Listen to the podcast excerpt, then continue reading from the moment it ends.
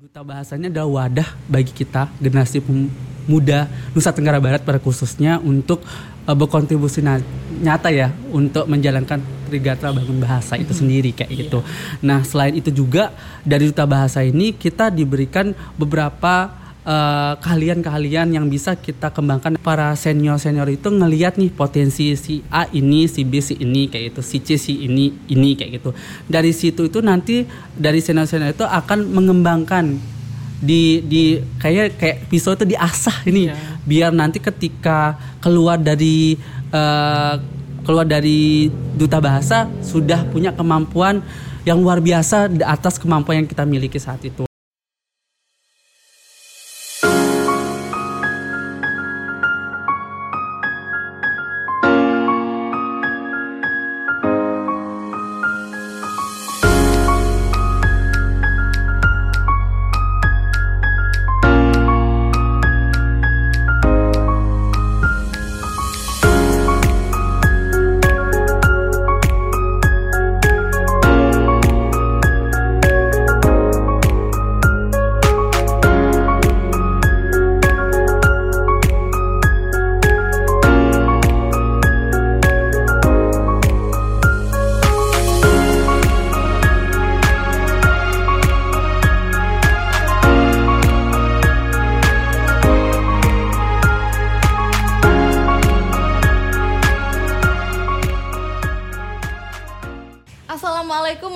Warahmatullahi wabarakatuh. Selamat siang sahabat bahasa. Kembali lagi dengan saya Nurmi Suarini Dalam acara Siniar Bidas Bincang Duta Bahasa dengan Kantor Bahasa Nusa Tenggara Barat. Baik kali ini kita kedatangan tamu sangat spesial nih Yaitu ada Kak Muhammad Izro Iriski Atau akrab kita sapa dengan Kak Iki. Baik selamat siang Kak Iki. Selamat siang Rini. Ya mungkin Kak Iki nih bisa memperkenalkan kepada sahabat bahasa di rumah Prestasi apa aja nih yang Kak Iki sudah uh, dapatkan dari semenjak mengikuti Duta Bahasa sampai di tahun sekarang ini. Oh iya, baik Rini. Oke, perkenalkan saya Muhammad Soi Rizky, biasa dipanggil Rizky nih hmm. sama teman-teman Duta Bahasa. Kebetulan di Duta Bahasa tahun 2018 saya uh, berada di top 10. Wow. Uh, selanjutnya di tahun 2022 nih hmm. diamanahkan oleh Yayasan Eljon Indonesia untuk menjadi Putra Anti Narkoba Indonesia tahun 2022. Kayak gitu sih. Wow, hebat sekali ya dari Duta Bahasa menjadi Putra Pariwisata Nusantara sekaligus menyandang gelar yaitu Putra Anti Narkoba sangat membanggakan hmm. Nusa Tenggara Barat tentunya ya sahabat. Oke baik nih uh, Kak Iki kan sudah menyandang hmm, beberapa ya. gelar tersebut.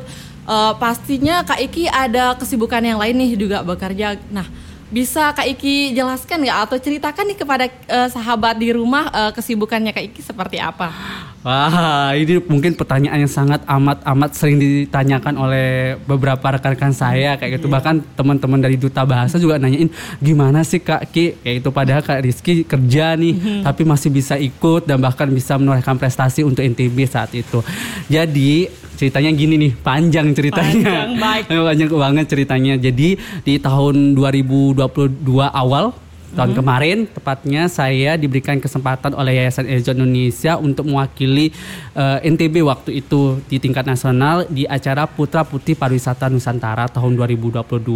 Kemudian mengikuti prosesnya dan terpilihlah menjadi wakil NTB tingkat nasional dan diberikan gelar sebagai runner up 4 atau juara 5 uh, Putra Pariwisata Indonesia dan diberikan gelar oleh Badan Narkotika Nasional sebagai uh, Putra Anti Narkoba Indonesia tahun 2022.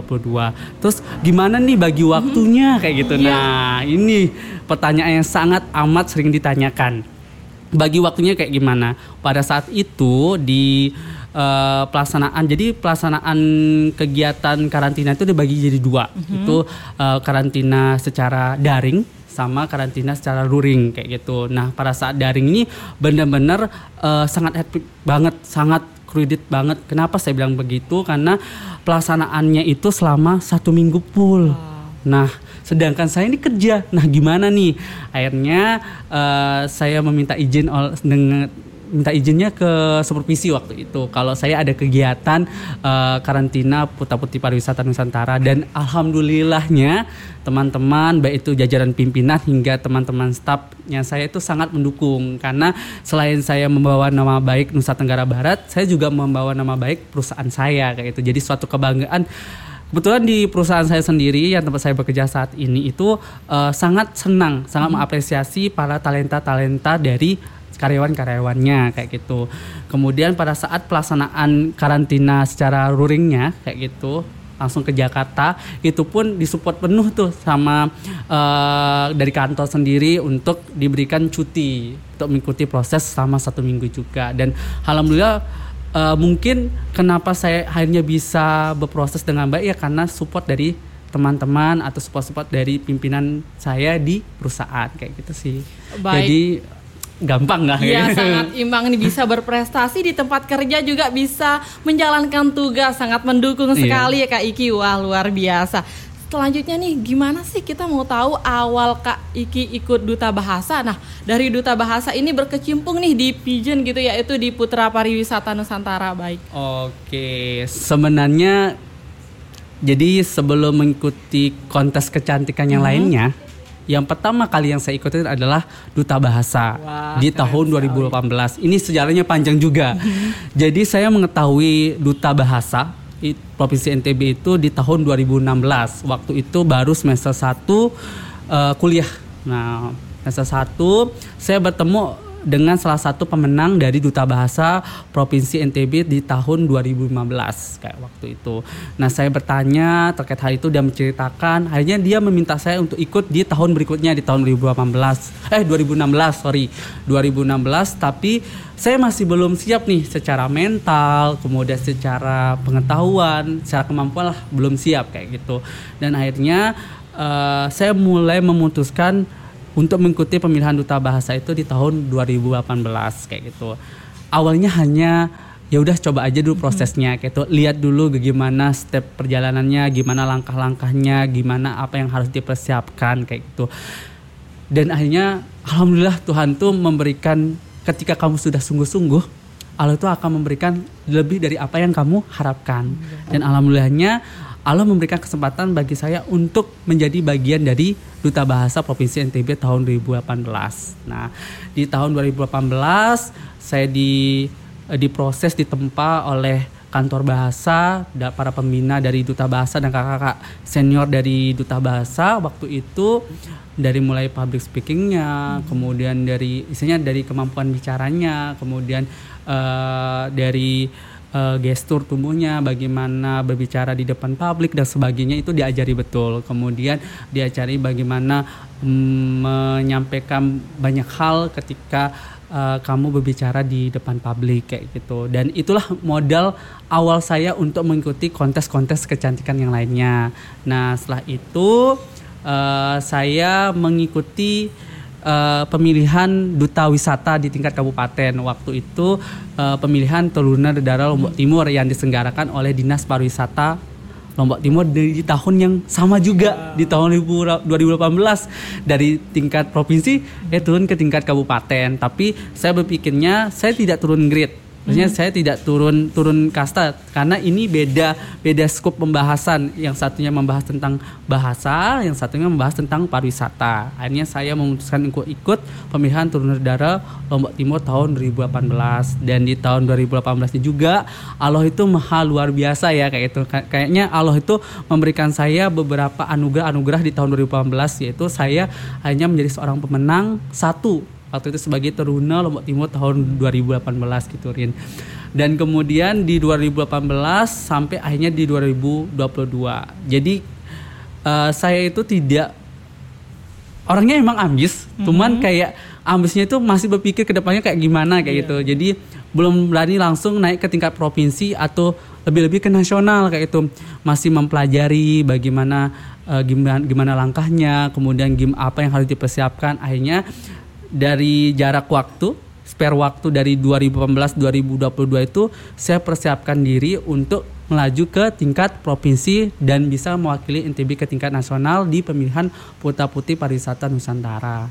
Makanya saya selalu berkata dalam diri saya, saya tidak akan melupakan rumah saya yang pertama. Rumah pertama saya adalah duta bahasa.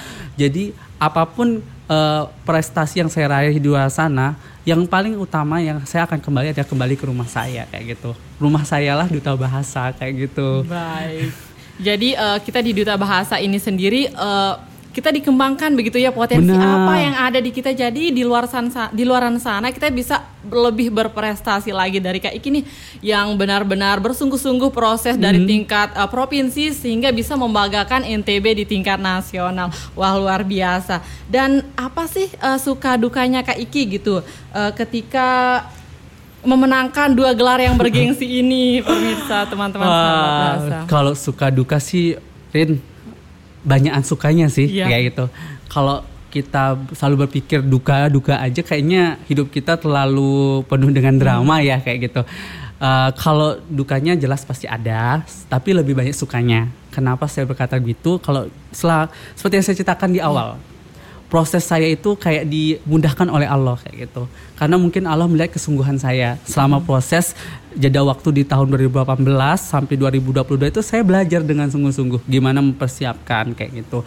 Meskipun pada akhirnya ya namanya kita manusia tetap merasa belum kurang nih kurang nih persiapan bisa nggak sih jadi pemenang bisa nggak sih ngebanggain NTB pada saat itu kayak gitu dan uh, sukanya adalah saya ngomongin suka dulu ya kayak gitu jangan ngomongin dukanya sukanya adalah akhirnya bisa uh, di posisi paling tertinggi. Karena NTB di tiga tahun terakhir itu uh, diwakili oleh teman-teman saya yang sebelumnya belum bisa sampai ke lima besar.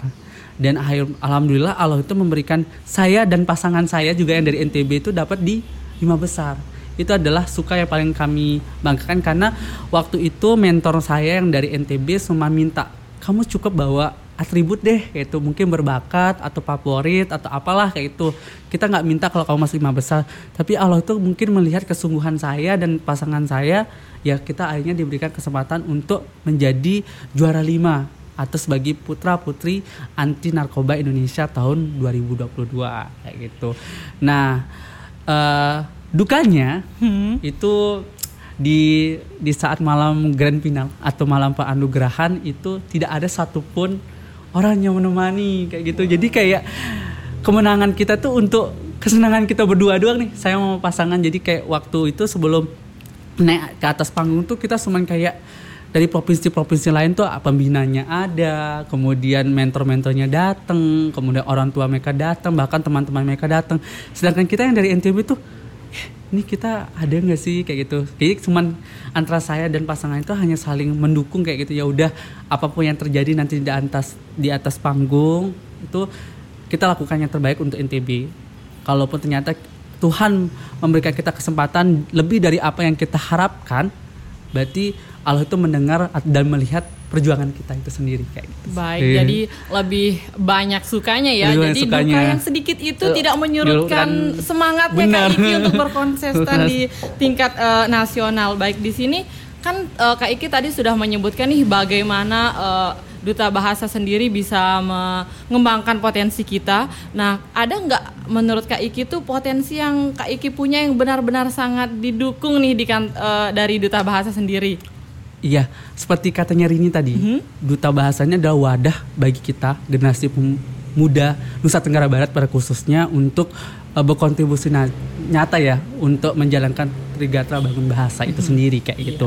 Nah, selain itu juga dari duta bahasa ini kita diberikan beberapa Eh, keahlian-keahlian uh, yang bisa kita kembangkan dalam diri kita. Ya, sepengalaman saya di 2018 itu para senior-senior itu ngelihat nih potensi si A ini, si B si ini kayak gitu, si C si ini ini kayak gitu.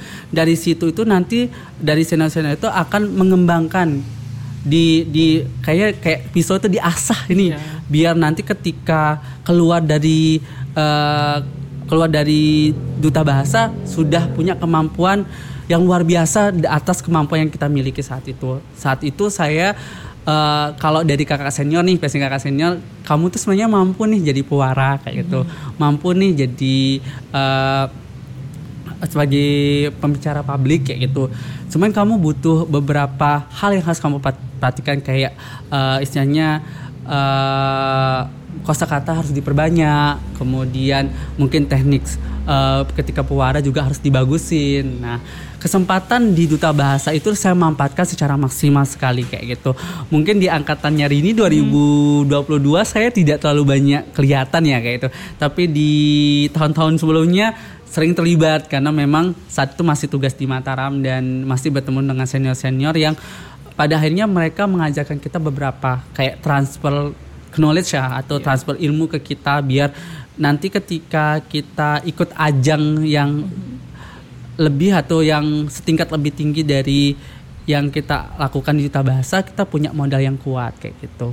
Jadi yang yang bisa saya ambil di sini adalah ketika saya mengikuti ajang atau kontes kecantikan di tingkat nasional yang paling saya ingat adalah di duta bahasa adalah bagaimana dari kakak-kakak senior itu dan pembina itu mengajarkan uh, bagaimana kamu etika dalam berbicara kemudian kosakata dalam kamu uh, berbicara di depan publik itu harus diperbanyak sehingga orang tuh akan bisa terpengaruh nih sama kita karena sebagai seorang duta kan bagaimana kita dipersiapkan untuk mempengaruhi orang kayak itu sesuai dengan uh, konteks dari masing-masing yayasan atau masing-masing penyelenggara itu. Misalnya di Kota Putih Pariwisata, saya diminta sebagai pembicara tentang pariwisata.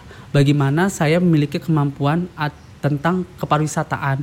Selain kemampuan kepariwisataan, kita juga harus punya kemampuan uh, berbicara kayak gitu. Jadi biar apa yang kita sampaikan itu bisa dapat didengar, bisa dapat dilihat dan bisa dirasakan oleh orang itu sehingga setelah didengar dan dirasakan bisa dilakukan oleh orang itu.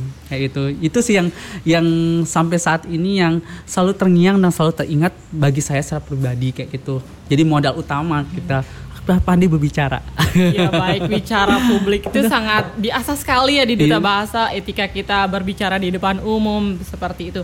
Nah di sini kan uh, duta bahasa dengan putra pariwisata Nusantara itu sedikit berbeda nih ya Kak Iki. Hmm, nah, benar. Uh, gimana sih menurut Kak Iki itu apa yang Kak Iki pengalaman atau pelajaran Kak Iki dapatkan di putra pariwisata itu yang bisa diimplementasikan nih kepada kita yang di Ika Dubas hmm. dan teman-teman duta bahasa lainnya? Iya uh, kalau kita ngomongin segmen apa jadi goal atau tujuan mm-hmm. dari masing-masing yayasan itu pasti akan berbeda-beda. Di Yayasan Eljon Indonesia yang tempat bernaungnya Putra Putih Pariwisata Tentara ini kami dilahirkan untuk menjadi seorang uh, tourism ambassador atau uh, pariwisata istilahnya itu tourism tourism tourism ambassador ya. Hmm. Kayak duta pariwisatanya lah, duta pariwisata. Nah, kemudian kami harus punya kemampuan terkait tentang pariwisata dan lain sebagainya. Namun berbeda halnya ketika uh, sebagai seorang duta bahasa kayak gitu. Nah, kira-kira apa sih yang bisa diambil dari uh, putra putih pariwisata? Banyak sebenarnya, banyak. Tapi uh, kita juga tidak bisa memaksakan satu uh, satu kegiatan tuh harus sama dengan kegiatan yang lainnya kayak gitu pada dasarnya pemilihan duta duta-duta itu sama aja tujuannya. Mm -hmm. Bagaimana menciptakan seorang duta. Kemudian yang diperhatikan paling, paling tiga hal. Brand, beauty, and behavior. Kayak itu brandnya pasti kemampuan cara knowledge-nya, kemampuan cara berpikirnya, kemampuan cara tanggap terhadap permasalahannya, kayak itu kan. Terus beauty, beauty di sini kan konsep beauty itu adalah cantik cantik dari dalam maupun cantik dari luar kayak gitu. Bagaimana uh, cantik dari luar itu ya secara physically dari fisik kita bisa menempatkan diri kita uh, berpakaian seperti apa gimana kita menempatkan uh, diri kita ketika berhadapan dengan orang. Nah kalau yang cantik dari lu dalam itu adalah masuk ke behavior lebih ke etika. Bagaimana kita beretika ke orang lain kayak gitu. Terus uh, apa yang bisa diambil sama duta bahasa nih kayak gitu. Di perjalanannya uh, duta bahasa itu pada saat penyelenggaraan uh, panugerahannya semakin tahu semakin luar biasa loh. Di zamannya saya 2018 tuh pen, uh, untuk audisi sama grand finalnya itu cuma sehari-sehari. Kalau teman-teman mungkin ada proses pembekalan dan lain sebagainya ya kayak gitu. Kalau di 2018 tuh bahkan tidak ada uh, kita pembekalannya langsung di uh, pada saat kita seleksi UKBI Nah, itu langsung pembekalan terus UKBI. Kemudian setelah pengumuman 10 besar langsung deh kita cuma sehari tuh grand finalnya dari pagi sampai sore langsung pengumuman. Nah kalau teman-teman nih eh, di perjalanannya ternyata udah mulai nih bagus gitu loh, udah mulai ngembangin eh, pemilihan duta bahasa itu ada proses put- eh, prosesnya kayak gitu, ada pembekalan secara daringnya, kemudian ada pembekalan secara luringnya, kemudian nanti ada sesi minat bakatnya Iya, juga ya kayak gitu ya. Terus kemudian selain itu ada juga proses wawancara inter eh, wawancara secara personal ya kayak gitu. Jadi semakin ketat tuh persaingannya dan semakin berkualitas juga pemenang yang dihasilkan kayak gitu. Dan konsep-konsep seperti itu harus tetap dikembangin, aduh, tetap dikembangin karena memang eh, di pemilihan kontes kecantikan hal itu wajib juga dilakukan karena dia harus benar-benar mampu menyaring siapa yang layak menjadi seorang pemenang kayak gitu sih. Jadi sama aja sih sebenarnya tidak ada yang signifikan yang dicari karena konsep dari pemilihan duta duta itu sama aja kayak gitu. Oke baik. Nah, eh, gimana dukungan eh, teman-teman sahabat bahasa nih dari angkatannya Kak Iki atau teman-teman Ikadu Bahasa yang lain untuk mendukung Kak Iki eh, eh, berprestasi di tingkat eh, nasional tersebut? Alhamdulillah ya. Nah ini nih sekalian mungkin momen ini adalah momen di mana saya mengucapkan banyak terima kasih sekali ya kayak gitu. Eh, di tahun kemarin sebenarnya yang dari duta bahasa itu kita berdua. Eh, satunya ada Mas Juda, yang satunya saya kayak gitu. Tapi Mas Juda kan aslinya Jawa Tengah ya kayak gitu. Jadi dia mewakili Jawa Tengah. Kemudian eh, saya yang dari, dari NTB mewakili NTB. Kita bertemu di nasional dan sejauh ini kayak gitu teman-teman duta bahasa sangat mendukung. Bahkan dari teman-teman duta bahasa membantu untuk memviralkan atau menyebar informasi terkait keberadaan kami untuk mengikuti pemilihan putra putri pariwisata tentara. Mungkin mas- di setiap orang itu berbeda-beda ya support duk- eh, dukungannya seperti apa. Ada yang dukung dengan menyebar informasi terkait eh, kami mengikuti acara Putra Putri Pariwisata Tentara, kemudian ada juga tuh kayak Ira benar-benar eh, ngedukung banget kan karena waktu itu Ira sendiri kita satu yayasan ya kayak gitu satu yayasan. Dia tapi beda beda eh, beda event beda acara. Jadi banyak sharing session juga banyak bertanya bagaimana keinginan dari yayasan itu sendiri. Jadi sebenarnya dukungan dan support dari pembina kemudian dari senior senior dari teman-teman duta bahasa dari angkatan saya sendiri sampai teman-teman angkatan 2021 saat itu ya. Itu sangat sangat amat luar biasa. Dari mulai secara emosionalnya juga didukung. Dari dari yang lain-lainnya juga didukung kayak gitu. Alhamdulillah sih dukungannya sangat bagus banget. Makanya saya salut banget sama duta bahasa ikatan duta bahasa. Karena saya saya katakan adalah ikatan duta bahasa adalah organisasi paling sehat yang pernah saya eh, tem- apa ya, tempat saya bernaung lah kayak gitu Baik, walaupun berbeda bidang nih dari duta bahasa yang bahas tentang literasi, kemudian ke pariwisata, tetapi itu tidak eh, sebagai suatu eh, apa ya tembok penghalang nih untuk memberi dukungan ke Kak Iki ya. Berarti dukungan dari teman-teman duta bahasa juga sangat luar biasa untuk eh, prestasi Kak Iki. Tapi jangan salah. Jadi eh, literasi juga penting karena kalau mau maju SDM-nya pariwisata itu harus dia perkuat literasinya. Jadi kolerasi antara eh, bahasa, literasi dan pariwisata tuh sangat erat kayak gitu. Kalaupun eh, istilahnya kayak kita berilmu, eh, berilmu terus eh, beril- kita berilmu nih tapi kita tidak ada aksi percuma. Tapi kita aksi juga tanpa ilmu nggak ke mana-mana. Jadi kita harus seimbang tuh antara ilmu dan aksinya. Jadi eh, kita bisa eh, analogikan lah. Jadi literasi itu sebagai ilmunya kemudian pariwisata itu adalah aksi darinya jadi baik. saya rasa ilmunya sudah saya dapetin ini dari duta bahasa. Sekarang nih saya dapetin eh, saya lakukan aksinya melalui pariwisata wow, Kayak gitu ya. Keren sekali sahabat. Nah, mungkin sahabat bahasa di rumah nih eh, ingin mengikuti jejak karirnya Kak Iki bisa bisa dong ya diba- eh, dibagikan tips dan trik tetap berprestasinya Kak Iki tapi di dunia kerja juga enggak. Nah, gimana tips dan trik dan cara mengatur waktunya Kak Iki nih biar tetap berprestasi? Oke, pertama yang kita harus perbaiki adalah niat kita. Nah, niatnya kita seperti apa? Kalau niat kita menjadi seorang juara dan menjadi orang yang berbeda, lakukan, lakukan niat itu. Jangan jangan sebagai seorang yang bermimpi saja tapi tanpa ada aksi. Itu yang yang selalu saya tanamkan dalam diri saya adalah pertama niatan saya yang saya luruskan. Kayak gitu. Kemudian yang kedua setelah kalian berniat baru lakukan angka apa yang kalian lakukan mulai dah riset tentang apa yang jadi tujuan hidup kita. Misalnya nih tujuannya saya mau S2 ke luar negeri kayak gitu. Gimana caranya? Cari tuh pengetahuan tentang bagaimana mungkin dapat beasiswa dan lain sebagainya. Begitu halnya saya. Saya ingin menjadi seorang putra putri pariwisata Nusantara. Menjadi bagian Yayasan Eljon Indonesia. Bagaimana caranya? Itu saya cari tahu tuh gimana cara daftarnya. Terus kira-kira yayasan ini maunya seperti apa. Kemudian nanti ketika menang uh, bahkan dibawa ke mana. Terus tujuan dari uh, yayasan ini untuk membentuk putra putri pariwisata Nusantara ini tuh apa kayak itu itu langkah kedua yang saya lakukan. Kemudian yang ketiga ini yang paling penting. Eh belum deh belum. Paling penting nih. Yang yang ketiganya adalah time management atau yeah. manajemen waktunya kita. Jadi ya waktunya saya bekerja ya saya bekerja. Waktunya saya mempersiapkan kegiatan ya saya mempersiapkan kegiatan. Jadi jangan sampai uh, satukan antara urusan yang satu dengan yang lainnya karena ketika nanti kalian ketika nanti kita nih sobat bahasa uh, mencampur adukan antara urusan yang satu dengan yang lainnya tidak akan pernah tercapai. Jadi kalau emang waktunya dari saya kan kerja jam 7 nih. Jam 7 sampai jam 5 ya udah buat kerja.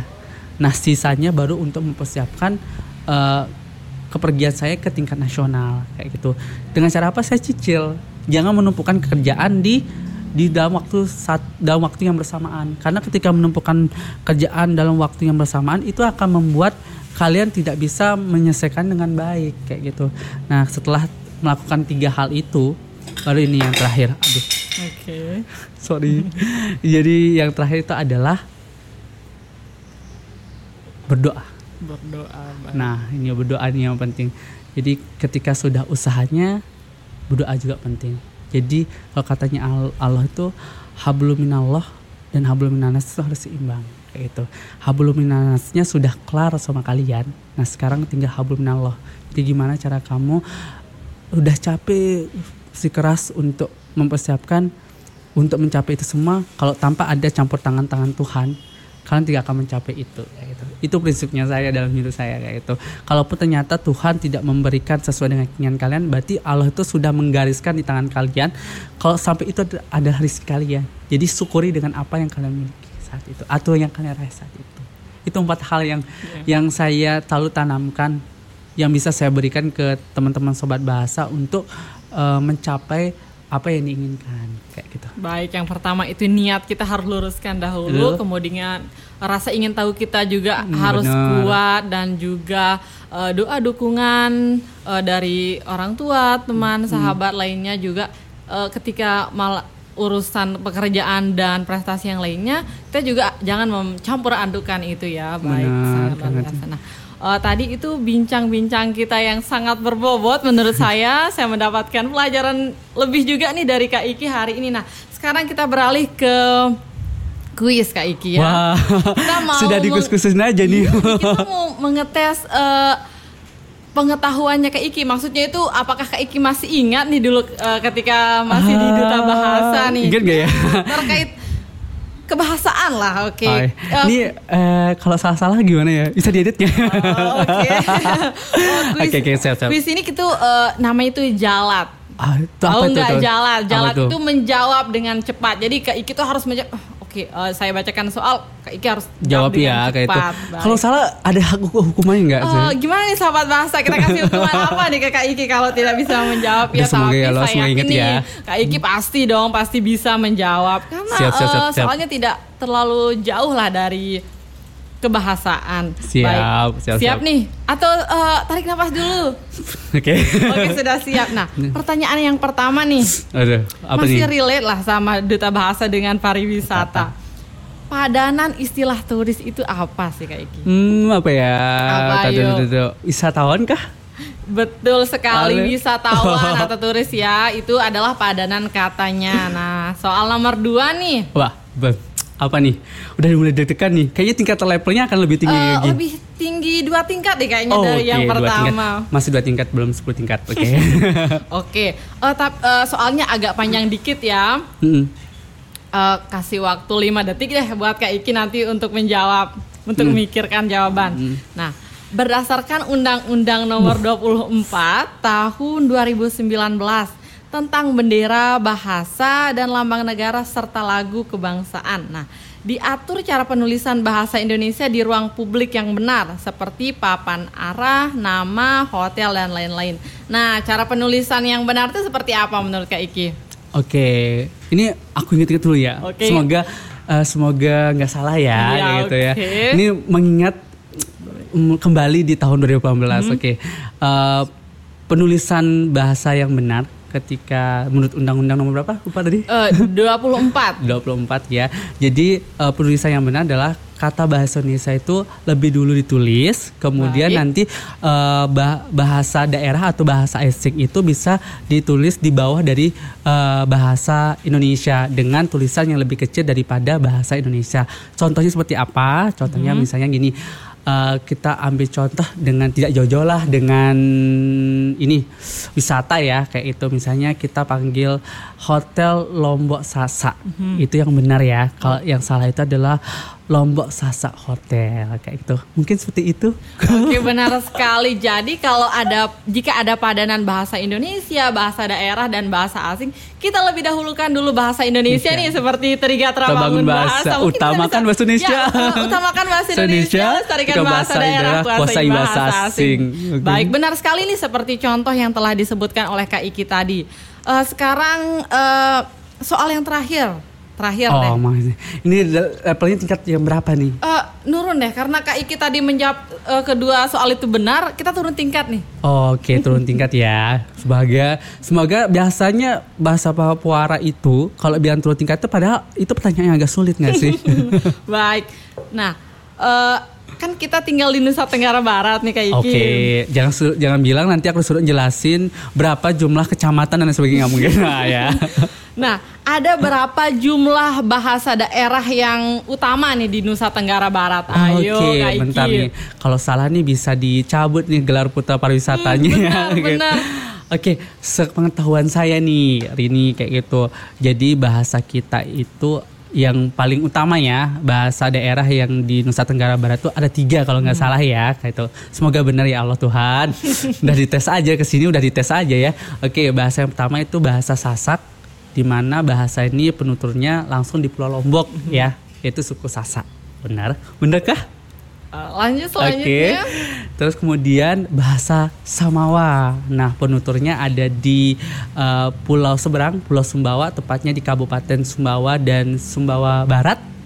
Kemudian eh, bahasa daerah terakhir adalah bahasa daerah Mbojo yang di mana penuturnya ada di Kabupaten Dompu, Kabupaten Kabupaten Dompu, Kabupaten Bima dan Kota Bima kayak gitu.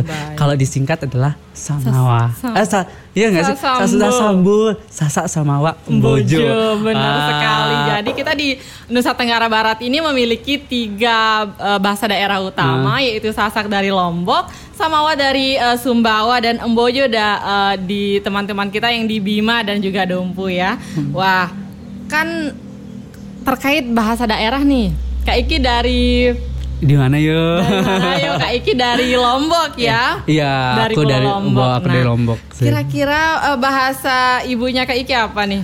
Alhamdulillah bahasa ibunya bahasa Lombok ya. Oke, bahasa ibunya Kak Iki bahasa Lombok. Kita mau tes nih, eh, gimana kecakapannya Kak Iki menggunakan bahasa eh, bahasa daerah bahasa Lomboknya. Oke, Oh. mungkin Kak Iki bisa memperkenalkan diri menggunakan bahasa Lombok yang singkat saja. Oh, singkat aja ya, kayak Oke. gitu. Nama, kemudian asal daerah kali ya, kayak gitu. Baik, eh, assalamualaikum warahmatullahi wabarakatuh. Eh, kenalan, Alan Tiang, eh, Muhammad Iswail Rizki, eh, Tiang Girang Tekle Rizki, eh, Nani Tiang Megawan sebagai pegawai bank, eh, dan Tiang Ule Eka Lombok Timur. Kurang lebih seperti itu. Wah, luar biasa. Nah, sekarang kesan dan pesan Kak Iki nih untuk Duta Bahasa sendiri seperti apa? Oke, kesan pesannya apa ya?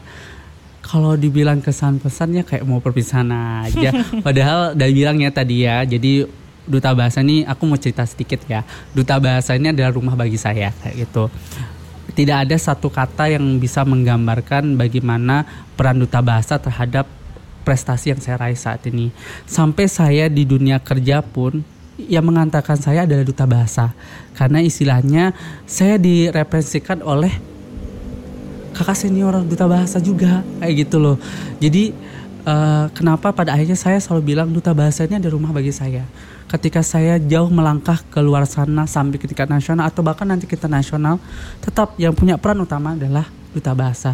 Jadi buat teman-teman adik-adik yang sekarang sedang berproses di ikatan duta bahasa jangan pernah berpikir atau jangan pernah apa sih yang bisa duta eh, apa sih yang bisa ikatan ikatan bisa kasih ke kalian? Atau apa sih yang bisa dikasih sama kantor bahasa? Tapi apa yang kalian bisa berikan kepada kantor bahasa dan ikatan duta bahasa.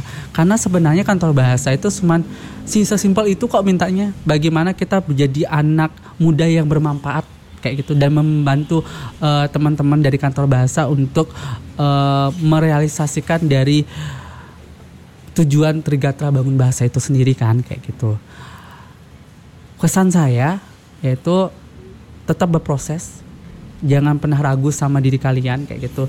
Setiap orang tuh akan punya uh, privilege atau punya anugerah yang akan diberikan oleh Tuhan. Kalau gagal, habisin gagal kalian. Nanti suatu saat Allah akan memberikan privilege uh, dalam bentuk keberhasilan yang mungkin kalian tidak pernah duga. Dan pahami diri, berdamai dengan diri sendiri. Karena ketika kalian sudah berdamai dengan diri kalian sendiri, memahami diri kalian sendiri, kalian akan menemukan mana tempat yang pantas dan layak untuk kalian bisa berkembang gitu. Itu sih pesan dari aku. Baik, terima kasih banyak Kak Iki. Wah, teman-teman bahasa sekalian, kita sudah di penghujung acara nih. Uh, saya ucapkan banyak terima kasih kepada Kak Iki Sama-sama. telah hadir ke uh, dalam acara siniar Bidas hari ini dan saya pamit undur diri. Saya Nurmi Suarini dan saya Muhammad Isoi Rizky. Tetap keren berbahasa Indonesia. Wassalamualaikum warahmatullahi wabarakatuh.